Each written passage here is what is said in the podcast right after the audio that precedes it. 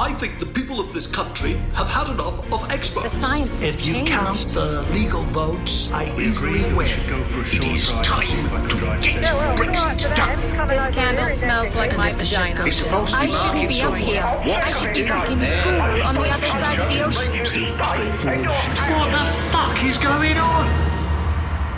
Part of the Acast Creator Network and also available on Patreon.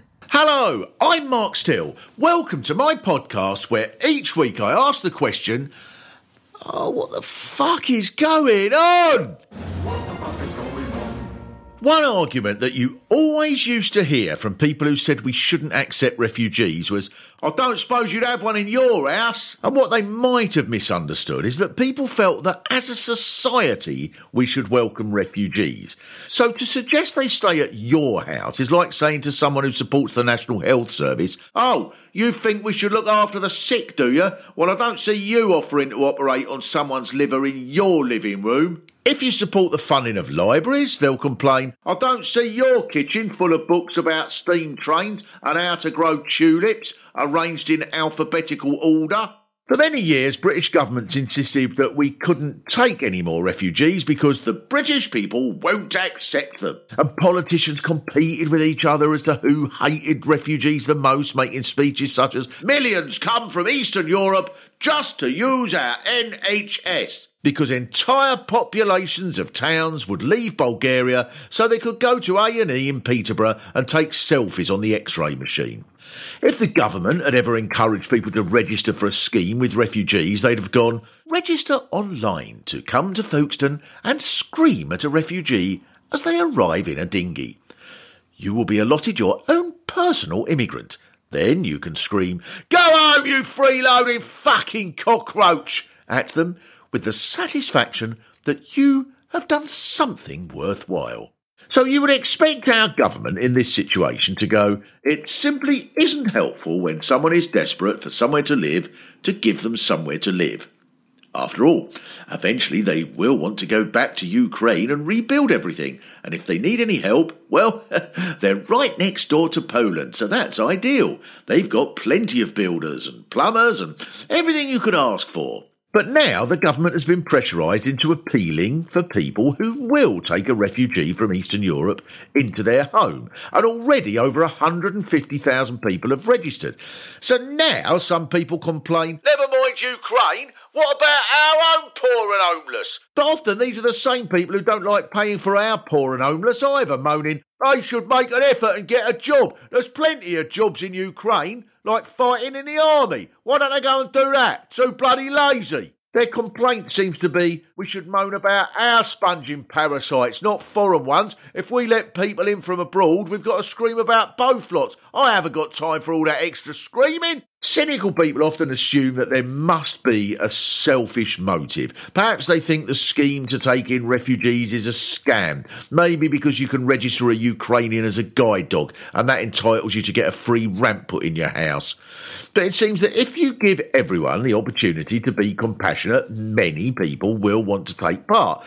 So now all of a sudden, even the government has had to make out that they like refugees. Michael Gove, when he was asked if he would personally use the to offer a room to a Ukrainian refugee, said he is seeking to see what I can do. Oh no! Some poor sod will arrive here having had his street demolished, and within two days he'll be on the phone to Ukraine. I want to come back. He comes down in dressing gown and dances in kitchen so horrible. So before long, there'll be such a demand for Ukrainians that some people will get jealous, saying the people who live at number 25 have an upstairs Ukrainian and a downstairs Ukrainian. And the Hendersons have a holiday Ukrainian in Cornwall for the summer. All right for some, isn't it? Something that always seems to happen in a war is that, as well as the atrocious behaviour, you see the most amazing humanity and courage, like the journalist on Russian TV who spoke out against the war. And the most unlikely people do something brilliant, like Arnie Schwarzenegger's address to Russians, where he talked about a weightlifter who was his Russian hero, and Arnie's links with Russia, and how Russians are being lied to, for example, when Putin claims he's trying to denazify Ukraine, even though the president is Jewish. Maybe we'll have our British version of this. Danny Dyer will make a video addressing the Russian people. I'm a fan of Russia. Or is it Japan? One of them places out there. What's the one with the furry hats and the funny dancing? That one. Anyway, listen up, you muppets. That Putin's having a laugh, giving it all that, saying he's getting rid of Nazis when the president's a 4B2. You work that out. Sort it!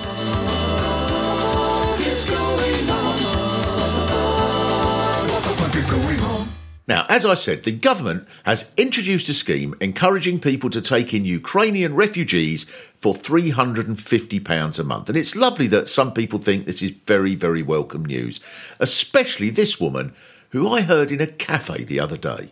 Well, I heard Richard Madeley on Good Morning Britain say we're all supposed to get a Ukrainian, and then the government gives you £350 a month. So we wrote to the council to claim our money because we've had hundreds of Ukrainian nannies over the years, but they refused to backdate it. And I thought, we're going to have to get a new one then. So I said to our nanny, Desislava, I'm afraid you're Bulgarian and they don't pay anything for you, so we're going to have to get rid of you.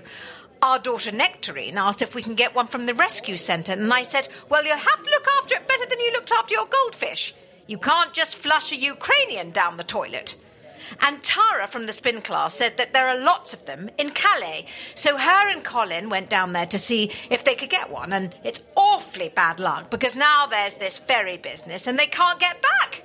So they've had to take the Eurostar to Paris and spend the weekend there, which is terrible news for Colin because he's head of marketing for Pringles across the whole of the Reigate area.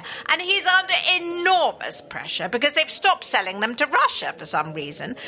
And then I saw this Ukrainian woman on the telly and she's the one who's crying. And I thought, well, sorry, but you should try being in my shoes. But that's the trouble with people. It's just me, me, me. Excuse me, is this sandwich suitable for Ukrainians? What the fuck is going on? Well, as anybody knows who has ever tried to work out what the fuck is going on, you've got to have utterly expert advice. Well, this week I am so honoured to have with me someone who gives me expert advice in all manner of different ways, Shappi Khorsandi. Hello. Everyone else has to call you Shaparak now, don't they? But I know, I've made a fuss. I made a fuss and I can't go back on it now. I have people that have known me for 20 years tiptoeing around my name. So Iran is what we're gonna is what we're gonna talk about. And it's indeed, Only time I ever get booked for anything. Hmm. That's a joke. Sorry, specifically because there's uh, there's not always cheery things come out of Iran, Not always, no. but this week there was, and I, I found myself sort of stood in your kitchen with various people from ITV and Sky, and I don't know NBC and Fox News, and I don't know who else was there because a rather splendid thing happened. Yes, a brilliant thing happened. So Nazanin Zaghari was a hostage in Iran for six years. I'm going to stop saying prisoner. Yeah, she was a a hostage. hostage, and uh, she was finally released the other day. And I, I still haven't slept. I, I'm yeah, you excited. it was very, very brilliant having watched someone who's sort of campaigned and uh, who done benefits and all the things and all the sort of worries, and you got to know uh, her husband very well. Uh, and so uh, it was a brilliant thing that something went right. Yeah, because you came round the day that she, um, I heard that she had her passport given back to her. And rather than fill me with jubilation, that sent me into a pit of darkness. Because Yeah. I spoke to Richard and he said, We're not going to get excited yet. They have, but we've been here before where they've given us hope and they've snatched it away. And what was really the dark place I went to was are they gonna be that cruel? Would they be Yeah. that? They would be that cruel because I mean it's preposterously cruel to have had her there for six years anyway. I will never cease to be flabbergasted at the outrageousness of that regime, and I, I, I was like, if they don't let her out after giving her her British passport out, I'm gonna have to go there myself. Well, there's a lot. There's quite a few things here that I think are, are sort of worth thinking about beyond just uh, them being horrible. First of all, Yeah. like for them, it must have been very different from anyone because everybody else who's even if partly followed it is just like, oh, this is marvelously joyful and so on. Hmm. And I was thinking, oh, it should be like uh, at the end of I'm a Celebrity, there should be like Ant and Dec should be there and all ticker tape falling down and, oh, Naz, you were just amazing and you've had some difficult times in there. Or there was a little bit of tension between you and some of the Islamic Revolutionary Guards, but let's have a look at your best bits. And that's, uh, uh, but to them, they didn't, because you were sort of wondering whether to go up to RAF Bri- Brize Norton, weren't you?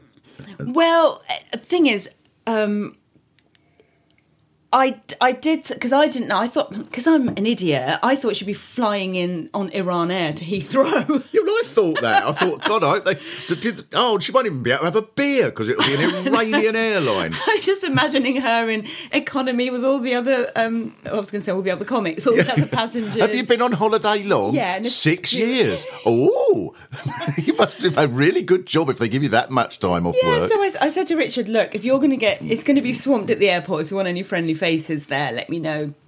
And it was like, oh no, no, it's a completely different place.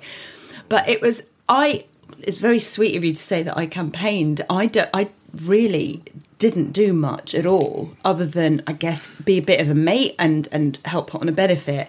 But I was terrible in so many ways. Looking back now, because um, I think I actually said to Richard at one point in the midst of it all, um, because obviously I care very deeply, but I find the, the the seriousness and the trauma of it was so overwhelming that I think I said at one point, I know me being on I'm a Celebrity isn't exactly the same thing.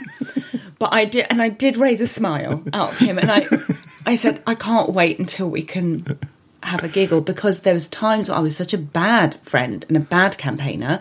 He was on hunger strike in February, I think it was.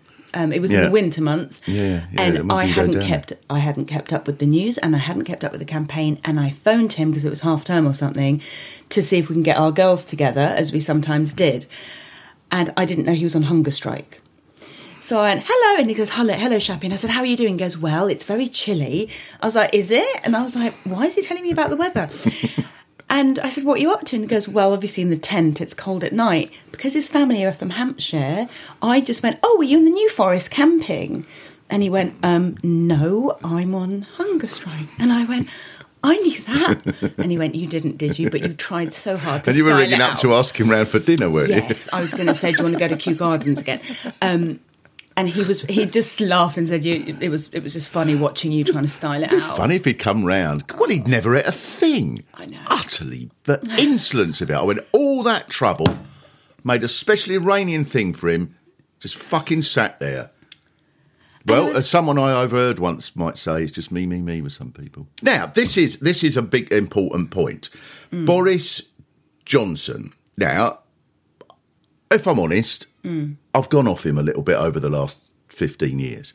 Now, one of the he played a, a part in this, of course, because he was foreign secretary Yeah. at the time when he was given the job of well, as foreign secretary, you're supposed to be keeping your citizens safe and all that. And if one of your citizens has been taken hostage, now before I get to that, this is one of the things that if you step back from all of this, so th- this was all an argument in the end about 400 million pounds that Britain it was said to and accepted uh, owed Iran over a, a deal involving tanks.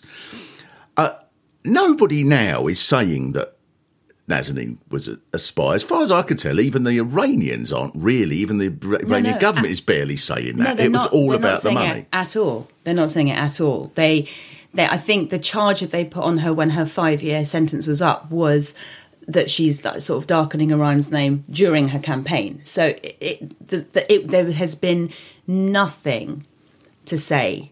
Even the Iranian government has said this is all about the money owed, and the money owed because Britain was saying we owed that to the Shah's regime. Yeah, yeah, yeah. And these guys were going, no, no, you owed that to Iran, so give it back. And they they uh, they found it at the back of the sofa eventually, didn't they? They did. So it was there all along. So, but before come to that, just that. So uh, nobody now is claiming that she was anything other than a completely innocent hostage who just went to Iran. Got came back, at, taken at the airport, had done nothing wrong at all. Not even in the eyes of the Iranian, and you don't have to do much to do wrong in the eyes of the Iranian government. Sing a song will do it, but that's too much. And so and she's just and she's been in jail for six years because of that. While all of these officials just argue about money, and at no point has any of them gone, for fuck's sake, there's someone in jail here who's missing their family. They're just, and I can imagine the Foreign Office. Yes, well, I think this is rather, you know, a bit of a bit of an upsetting situation, but there we are. No point in making a fuss of it. Not doesn't do to dwell on it. Um, absolutely, and also it wasn't just Nazanin. There were others Yes, in there, yes, yes. but but you know she had a small child, and it was m- more of a media story, and the callousness with which they looked at it was unreal, and the fact that Richard didn't listen to the Foreign Office when they told him several times it's best that our Foreign Office, I mean, obviously, it's best that you don't make a fuss. And he was like, um, but I'm gonna. And they were like, no, no, no, I don't think you should be campaigning quite so vigorously because it might. And giving him all these like reasons not to, that it's been in hand, we're looking after it. And he was like, no, I'm going to keep doing this. And thank goodness he had the, the courage to do that. Yeah, Because it's quite I- a thing. Didn't they say don't make a song and dance? we should Yeah. just start. Right. Well, it seems that she's been in jail for some years, and you know, he's not going to see her, not going to see her wife and, she, and her daughter and everything. But um, you know, best thing not to make a song and dance. We've over the years we've felt that song and dance, the fucking Foreign Office, who like invade places, yes, but we, we try to invade them quietly without making song and dance. And and that is, in a way, that is it's the biggest question in life, isn't it? Like Yeah. when something bad happens, do you or do you not make a song and dance? And if he hadn't made a song and dance, she'd probably still be there, wouldn't she? And also for for her sake and for his sake, for their mental well being, they needed to speak up. They couldn't. um, What would hap- What would have happened to them? They would have been. They would have been crushed if they had to be quiet. She might not have survived. Do you see what I mean? Like Yeah, yeah, yeah. Because you're you in prison know. in yeah. Iran, and and so and the country, your country, isn't doing anything to help you, and your partner is not being permitted to speak publicly about what's going on for you. So you feel utterly forgotten, and what's that going to do to your psychology? It's going to be it's going to be Yeah, really yeah, hard. yeah. But one thing I found really interesting is um, with Richard, including myself. So many have said he's been so stoic Right. he's been so dignified and i think he's in our in the british culture the fact that he hasn't gone ah publicly Yeah, yeah, yeah, yeah, yeah, like, yeah. well done him he managed to bottle it all for the camera Yes, yeah. where actually he's well within his rights to have gone on a podcast or a TV show and said everything under the sun about Boris Johnson when it, but he, well done you, you've kept it Yeah, yeah, together, yeah. and that's what's very good.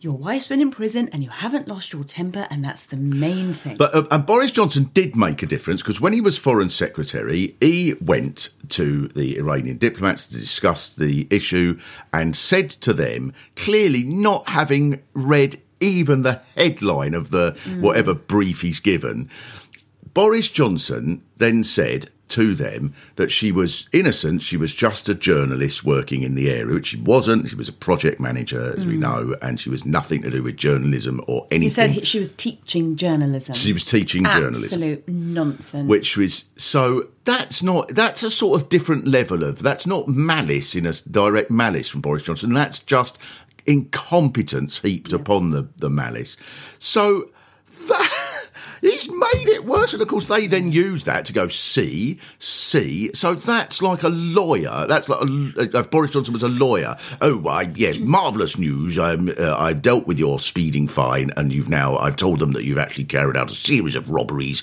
and you've now got to do 15 years uh, instead. And also, that monumentally brutal gaffe shows his lack of education about that part of the world as well. So, anyone who has any interest in British politics would know about the relationship of Iran and Britain and how far it goes and how complex it's been, particularly since the um, the late forties.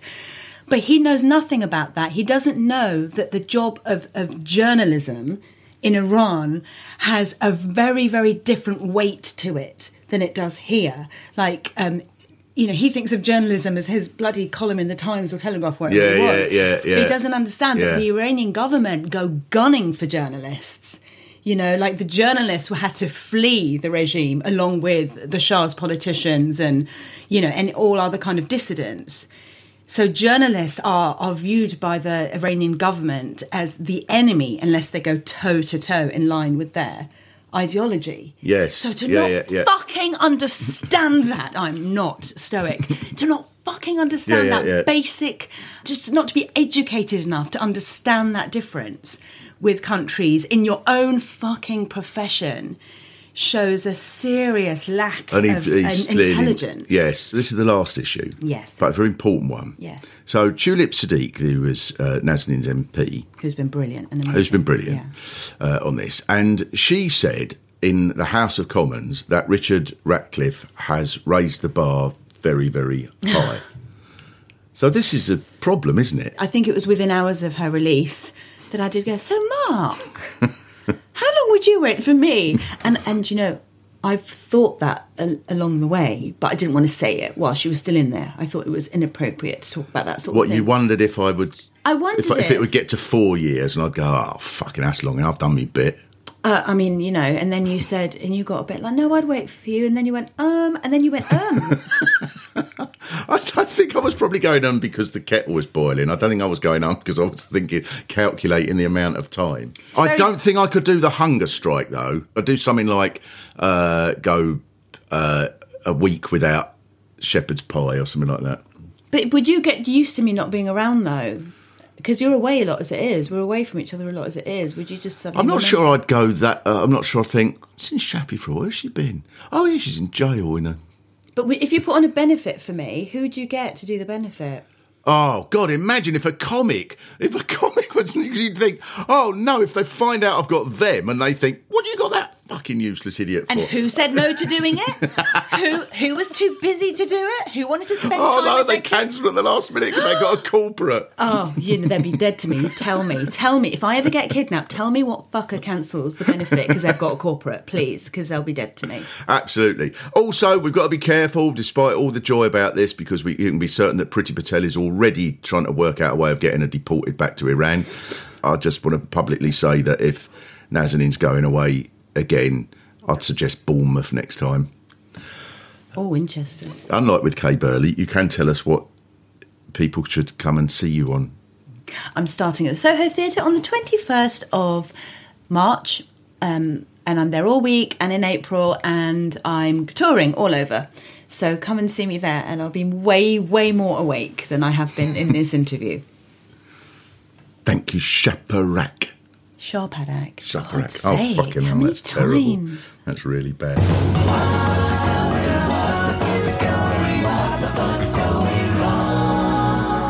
This week, the big story in some newspapers was that Katie Price has dropped her OnlyFans subscription price by 50%. Now, I'll be honest, I don't really understand OnlyFans, but luckily we have with us someone who is an expert on the subject deceased cricketer Fred Trueman.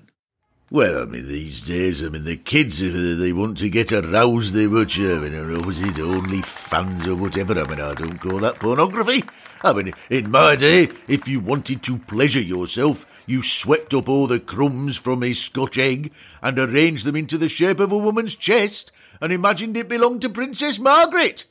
I mean, that kept you going until it started to go mouldy, but I mean, didn't mind a few spores in those days. I mean, you just got your head down and ploughed on. I mean, not like now. I mean, I don't know. I mean, I mean, one lad, Chubby Battersby, he came in with a drawing of Betty Rubble from the Flintstones and they charged us one and threepence halfpenny for a look.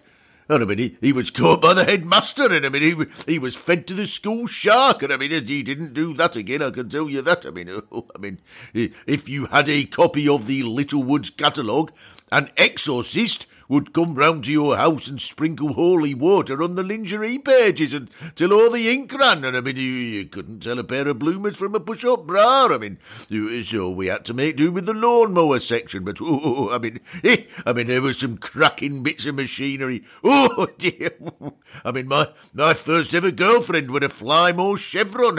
Ooh. But I mean, eventually, yeah. I mean, well, she left me for the groundsman at Gloucester. I mean, uh, eh, she admired the way he handled the heavy roller or some such, I don't know. But I mean, I, I got me own back. I mean, I took six for 31 with a new ball, so I had the last laugh. I mean, these days, I mean, oh, they can't be bothered. I mean, only fans, I, I give up. What the fuck is going on? Podcasties. This is something that you will all wish to know, I'm sure. Uh, there are two huge benefits coming up for Ukraine. Well, there's probably hundreds of them, but I only know that. Well, I'm only going to mention the two that I'm on because uh, what are you doing going to bloody benefits for Ukraine that I'm not on? How is that going to help bloody anyone? On the 25th of March, I shall be at the Shepherd's Bush Empire, and there's loads of other brilliant people, John Robbins and uh, and indeed Shappi, and all manner of people whose names I can't quite remember right now. And on the 30th at the Hammersmith Apollo as well, uh, with Michael McIntyre no less, and also I'm sure you're all fans, and uh, uh, lots of other people. There's two nights there. One of them is Romesh Ranganathan Angela Barnes. Many people have been on this podcast and uh, all going to be there and it's all going to support Ukraine. And if that doesn't sort the situation out, nothing's going to, is it? So you should want to be part of that. Also, I have to tell you that the many, many people are now signing up to the Patreon version of this podcast. The first marvellous thing about this is there's no annoying, in fact, there's no adverts on it at all. And given that adverts are by their nature annoying, that is the whole point of them. If you didn't notice them, they wouldn't be there, would they? They are meant to be deeply irritating. So, the version without any of them is on Patreon. Also, if you sign up to Patreon, there are all sorts of extra things. In fact, I've been listening to some other podcasts and I realise I've been doing this wrong. What I should be saying is, for God's sake, sign up to Patreon. Your life depends on it. There are the most amazing, unbelievable, extraordinary things on there. I'm not even allowed to say because it would be contravening the Official Secrets Act.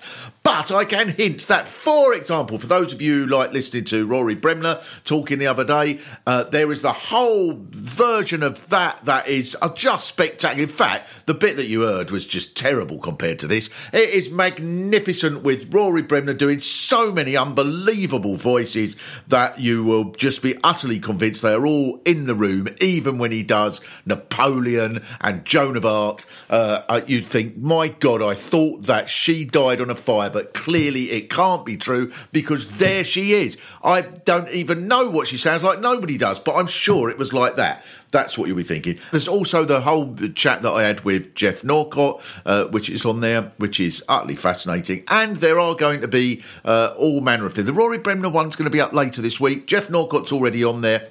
And there are bonus sketches in which Mike Concrete, who gently teases out opinions, he's on there. Fred's on there, and there is also George Galloway is on there this week. So please support this podcast and sign up to Patreon. You go on to oh, I don't know how you do it. Anyway, uh, you'll find a way. You're cleverer than me with that. Oh? Now, lovely podcastees have sent in all sorts of things that we should discuss what the fuck is going on with them. For example, W at W Warped. It's a, a delightful name. Very kindly, you have sent in uh, something from the Braintree and Witham Times. It's an article that says Rod Stewart fills potholes near his home in Essex bless Rod Stewart. I mean, it just occurs to me that he's he's not that philanthropic because he's doing the potholes near his home in Essex.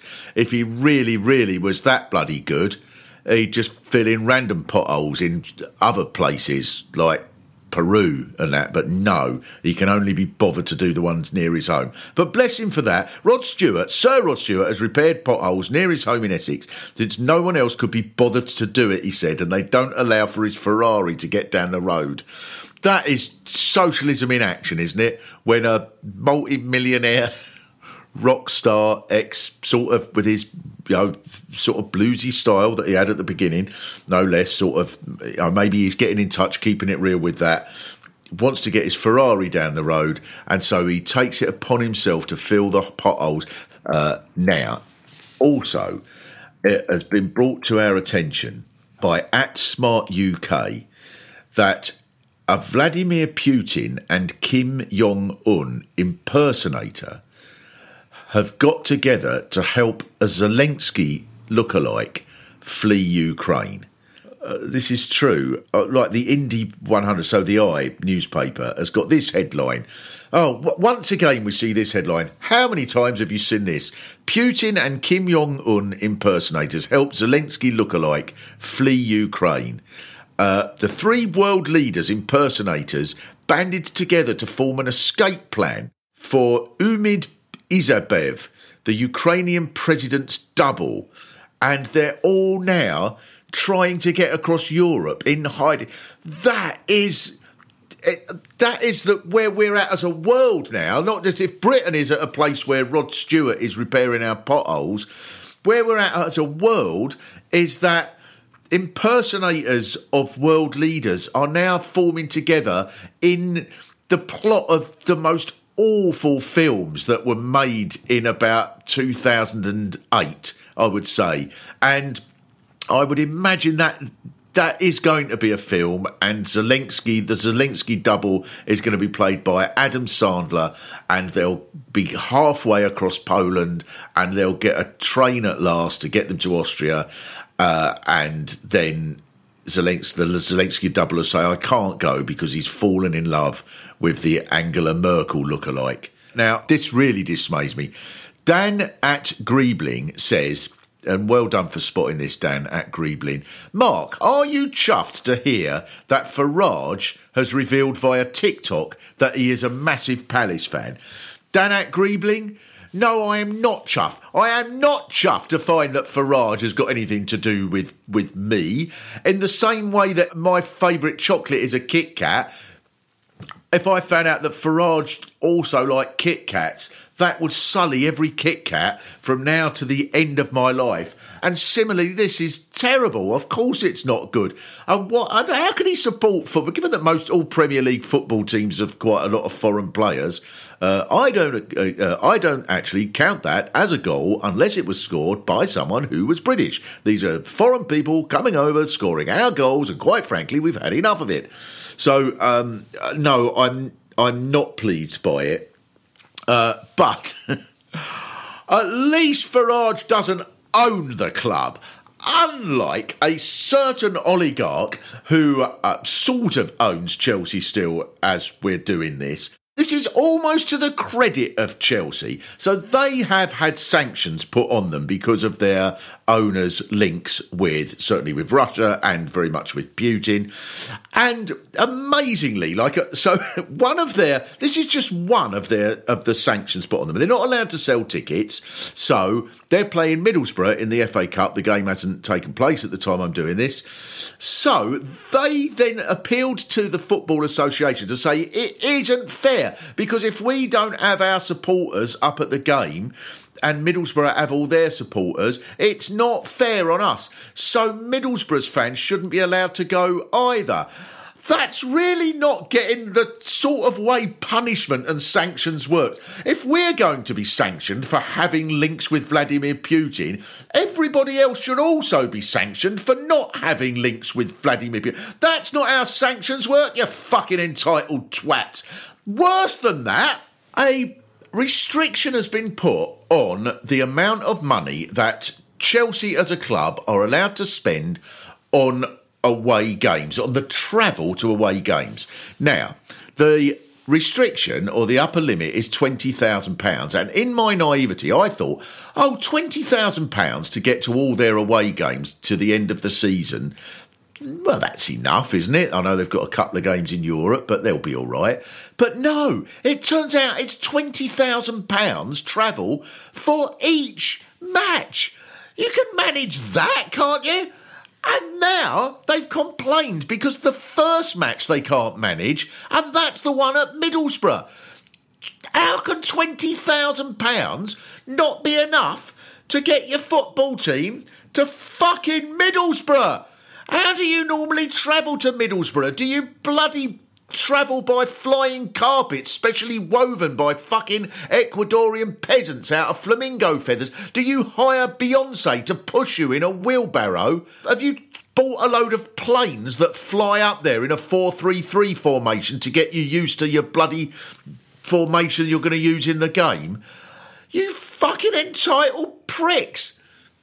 Twenty thousand pounds. People bloody go. Oh, I've saved up twenty thousand pounds. I'm going to travel around the world for seven years. I'll live in India for a couple of years, and I'll go to Bangladesh, and I might have to get. And you can't use that to get to bloody Middlesbrough and back. It's lucky you're not going anywhere really bloody expensive and exclusive like Sunderland.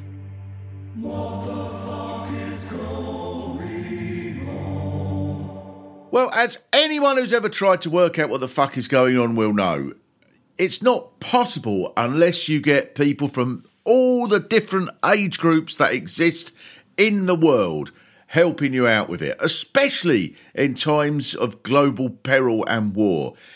And so I bred someone knowing that this sort of situation would arise, and he's with me here. Elliot Steel, hello. Hello, how are you? I'm okay, and I know how you are because we've been in the same house all morning. But you're uh, you're upstairs at the moment. Yeah, thank, thank you for taking in my package the other day. What was it? You ineffectively have done a drug deal. You you had no idea. What? Yeah, What's in it? I thought it was like some kitchen equipment. no, it was some weed. Where'd you get that? Well, f- off the internet. I thought it was an Amazon bloke. Well, so did the Royal Mail. What? You've just got weed delivered through the post office? Yeah. The the Royal Post Office. The Queen is an accessory to delivering your your weed. I mean, what are they going to do? Fucking arrest me? Yeah, I did that. I absolutely, yeah, totally did that. I think you should write to her.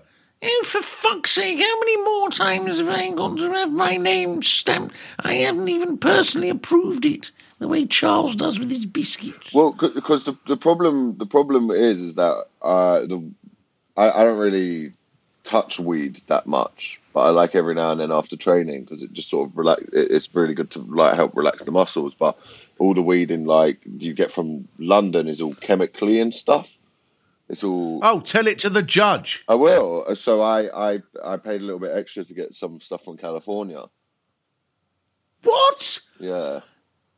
When you buy weed, you're supposed to go to the some dodgy flat where the curtains are drawn all day and bang on the door at one in the morning, and some bloke comes out and goes, "No one's in, man."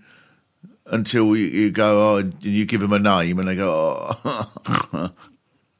when you buy weed, aren't they supposed to you know, give you a little? Yeah, I'll taste this. This has just come in from Colombia. Well, no, it's a trust. It's a trust based system, but like if you know people do it and it's recommended to you, so there's people out there who use the internet and they use recorded delivery, and then Right, so if it doesn't come, well, you know, I've on in good faith, I bought this in good faith, and legally now I am entitled because I've got the bloody thing that says that I sent it. oh, no, no, they'll send you a new one if you if it doesn't show up. Oh, like Marks and Spencers. Yeah, it's not like Tesco where they go, "Hey, we didn't have uh, weed in stock, but we have got heroin." So, uh, so take this instead. You go, okay, that's a little bit harder, but you can order heroin on it. On the internet. Yeah, yeah, yeah. Why not try our special home syringe service? Someone comes round and mainlines it for you for only 10% extra. A perfect gift for Christmas. But I did, I did want to apologise because I thought the other day, oh, I probably should have asked before I did this. Right, and that's what's in the hall, is it? That big box? How much weed in there? There's half of fucking Afghanistan in there. calm down. It's just a few kilograms. That's the you know. No, I'm joking. Our- One of our producers, Pete, there, his face on the recording of that was actually serious. Like, you fucking what? It's got a street value of 18 million pounds. no, I just got uh, uh, an eight ball, I believe. What's that? I know what it is in pool, but Three point five grams. oh right, that's not much, is it?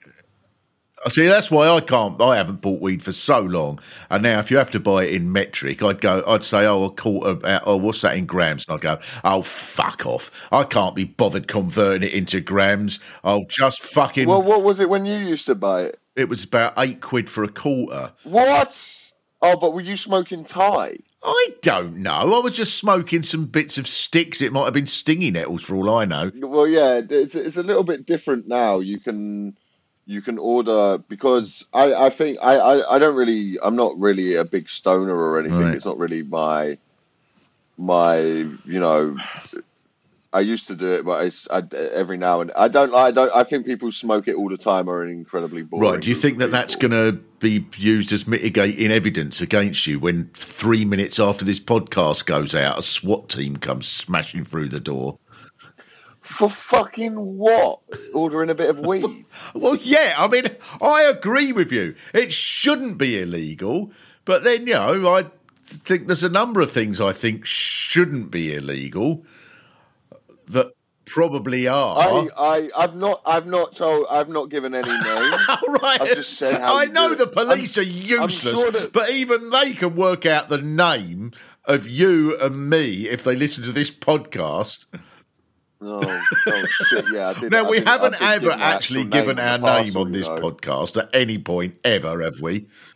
Oh, did, oh, did, did I did I tell you about the one time? Yeah, I tried to I tried to order. Um, I tried to. I, I was speaking to this dude who like he buys stuff off the dark web. Like he actually goes on the dark web, and he he would buy like anything and everything. I was talking to him about it. About all he has to like encrypt his IP address, set up firewall, all this mad stuff. And I went on the dark web onto a website, Silk Road, trying to do the same thing with the username Elliot Steel 1608. He was just looking at me going, Right, so you're just giving your name and your birth date to, to strangers on the dark web. And I went, Yeah, yeah, it wasn't a well thought through. No, I never even got anywhere with it. I just went on to look and I was like, Oh, oh my God. Even Columbo. You say you're not Elliot Steel, but you registered as Elliot Steel. One more thing. Why have you used your name, birthday, and social security number as? but I've made this all up for comedic effect. Yes, just- there's no weed here. There's uh, There's- uh, no, there's just a rubber plant and some plants. I don't know. I don't know. There's lovely plants. I don't know what they're called, but I buy them from the shop at the top of the hill. They tell me what to do. I forget. I water them probably too much, kill most of them, and they're here. And not once has any of them been smoked or injected. This isn't illegal, is it? This this isn't going to get us all in trouble. Well, we shall see. Nazanin's out. There's a room in a jail somewhere. That needs filling, doesn't it? Right, okay. Well, let, if there's a knock on the door, I will assume that instead of it being a Jehovah's Witness or someone like that, like it normally is, or someone from round the corner saying, oh, you know, have you seen who's been dumping rubbish opposite, as you know, that. Now it'll be someone delivering fucking heroin with a street value of 25 million quid. Allegedly. Elliot Steel! I also have my own podcast, BTEC Philosophers. In fact, you can go back and listen to my mate who ordered magic mushrooms on episode three, and uh, the police actually turned up to his door, and uh, and he, and and his mum was there, and his mum his mum's Nigerian, so yeah, she wasn't too pleased.